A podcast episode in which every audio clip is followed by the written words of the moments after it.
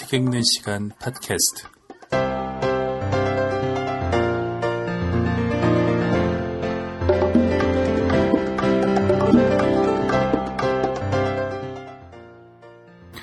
안녕하세요. 책 읽는 시간 팟캐스트 진행하고 있는 작가 김영화입니다. 자, 오늘은 그 어, 지난주에 이어서요. 프란츠 카프카의 소송에 대한 이야기를 계속 하겠습니다. 지난주는 어, 프란츠 카프카의 그 미발표 유작들을 둘러싼 그 기이한 소송에 대한 어, 뉴욕 타임즈의 그 심층 취재 기사 한편의 이제 문학적 에세이라고도 할 수 있는 그 기사에 대한 이야기를 말씀을 드렸고요. 그 오늘은 이제 그 작품으로 직접 들어가서요 어, 이야기를 나눠볼까 합니다. 프란츠 카프카의 소송, 음, 이 소설은 그 자체로도 대단히 흥미로운 소설입니다. 그 이 소설을 읽기 전에 좀 주의하셔야 될 점은 이 소설에서 의미하는 바가 뭐냐를 계속 그 찾는다면 그것은 그다지 의미 있는 독법이 아니라고 말씀을 드리고 싶습니다. 많은 분들이 이 소송이 뭐냐, 이 사람이 지은 죄가 뭐냐를 자꾸 찾는데요. 어, 그것은 나타나지 않습니다. 그것이 나타나지 않는다는 것 자체가 현대적입니다. 네, 일단 소설의 앞부분을 좀 읽어본 뒤에요. 어, 이 소설이 가진 그 현대성에 대해서 한번 더 이야기를 나눠보죠.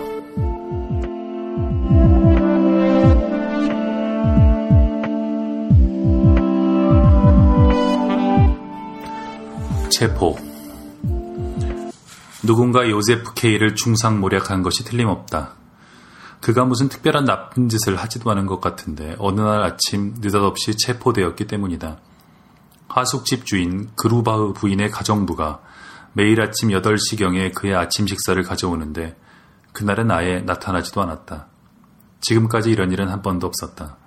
K는 조금 더 기다려보기로 하고 베개를 베고 누운 채 고개를 돌려 길 건너편에 사는 노파를 바라보았다.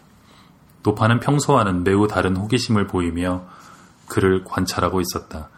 그러자 그는 기분이 언짢기도 하고 배가 고프기도 해서 배를 눌렀다. 즉시 노크 소리가 나더니 이 집에서 한 번도 본 적이 없는 남자가 들어왔다. 남자는 호리호리하면서도 건장한 체격이었고 몸에 꼭 맞는 검은 재킷을 입고 있었는데 재킷은 여행복처럼 여기저기 주름이 잡혀 있고 다양한 주머니와 버클과 단추의 벨트까지 달린 것이 어떤 용도로 입는 옷인지는 분명치 않았지만 매우 실용적으로 보였다. 누구시죠? 케이는 이렇게 물으면서 얼른 침대에서 몸을 반쯤 일으켜 앉았다. 남자는 자신의 출연을 순순히 받아들여야 한다는 듯 그의 질문을 무시한 채 이렇게 되물었다. 배를 울렸어? 안나에게 아침 식사를 가져오라고 울린 건데요. 케이는 이렇게 말하고는 입을 다문 채 상대방을 주의 깊게 살피면서 도대체 남자의 정체가 무엇인지 알아내려 했었다. 하지만 남자는 그의 시선을 잠시 받아주는가 싶더니 이내 외면하고는 문 쪽으로 몸을 향했다. 그러고는 문을 조금 열고는 문 바로 뒤에 있는 것이 분명한 누군가에게 말했다. 어, 안나가 아침 식사를 가져다 줬으면 한다는군. 그러자 옆방에서 잠깐 웃음소리가 들렸는데 몇 사람이 있는지는 분명치 않았다. 낯선 남자는 그 웃음소리를 듣고서 무슨 새로운 소식을 알게 된 것도 아닌 것 같은데 마치 뭔가를 전해주기라도 하는 투로 K에게 말했다. 그건 안 될 것 같소. 그거 참 별일이군요. K는 이렇게 말하고는 침대에서 뛰쳐나와 서둘러 바지를 입었다. 옆방에 도대체 어떤 사람들이 와 있는지 봐야겠습니다. 그리고 이런 소란에 대해 그루바흐 부인이 뭐라고 해명하는지도 좀 들어봐야겠습니다. 그러면서 그는 곧 이렇게 드러내놓고 소리내어 말하지 말았어야 했고, 오히려 그 때문에 자신이 이 낯선 남자의 감시하에 있음을 인정하는 꼴이 돼버렸다는 걸 깨달았지만, 지금은 그게 문제가 아니었다. 어쨌든 낯선 남자는 그의 말을 그런 식으로 알아들었다. 남자가 이렇게 말했기 때문이다.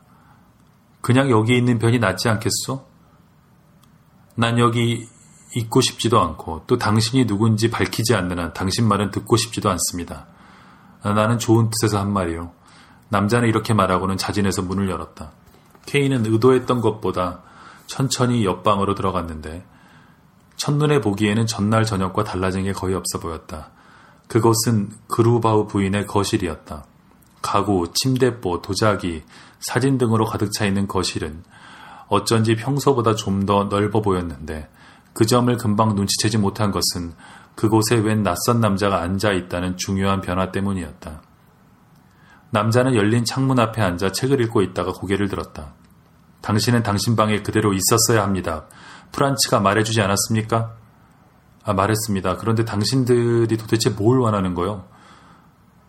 케이는 이렇게 대꾸하면서 이 새로운 남자에게서 고개를 돌려 문에 서 있는 프란츠라는 남자를 쳐다보고는 다시 시선을 돌렸다.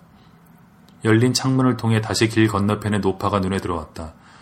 노파는 노인 특유의 호기심을 보이며 바로 맞은편 창가로 자리를 옮겼고 계속해서 모든 것을 지켜볼 태세였다. 그루바우 부인을 좀 만나야겠습니다. 케이는 이렇게 말하고는 멀찍이 떨어져 있는 두 남자에게서 몸을 빼내는 듯한 제스처를 취하며 그곳을 빠져나가려고 했다. 그건 곤란하오. 창가의 남자가 책을 탁자 위로 던지며 일어섰다. 여기서 나갈 수 없어. 당신은 체포되었어. 어, 그런 것 같군요. 그런데 도대체 이유가 뭡니까? 케이가 물었다. 우리는 그런 걸 말해줄 입장이 아니요. 방으로 들어가 기다리시오. 이제 소송 절차가 시작되었으니 때가 되면 모든 걸 알게 될 겁니다.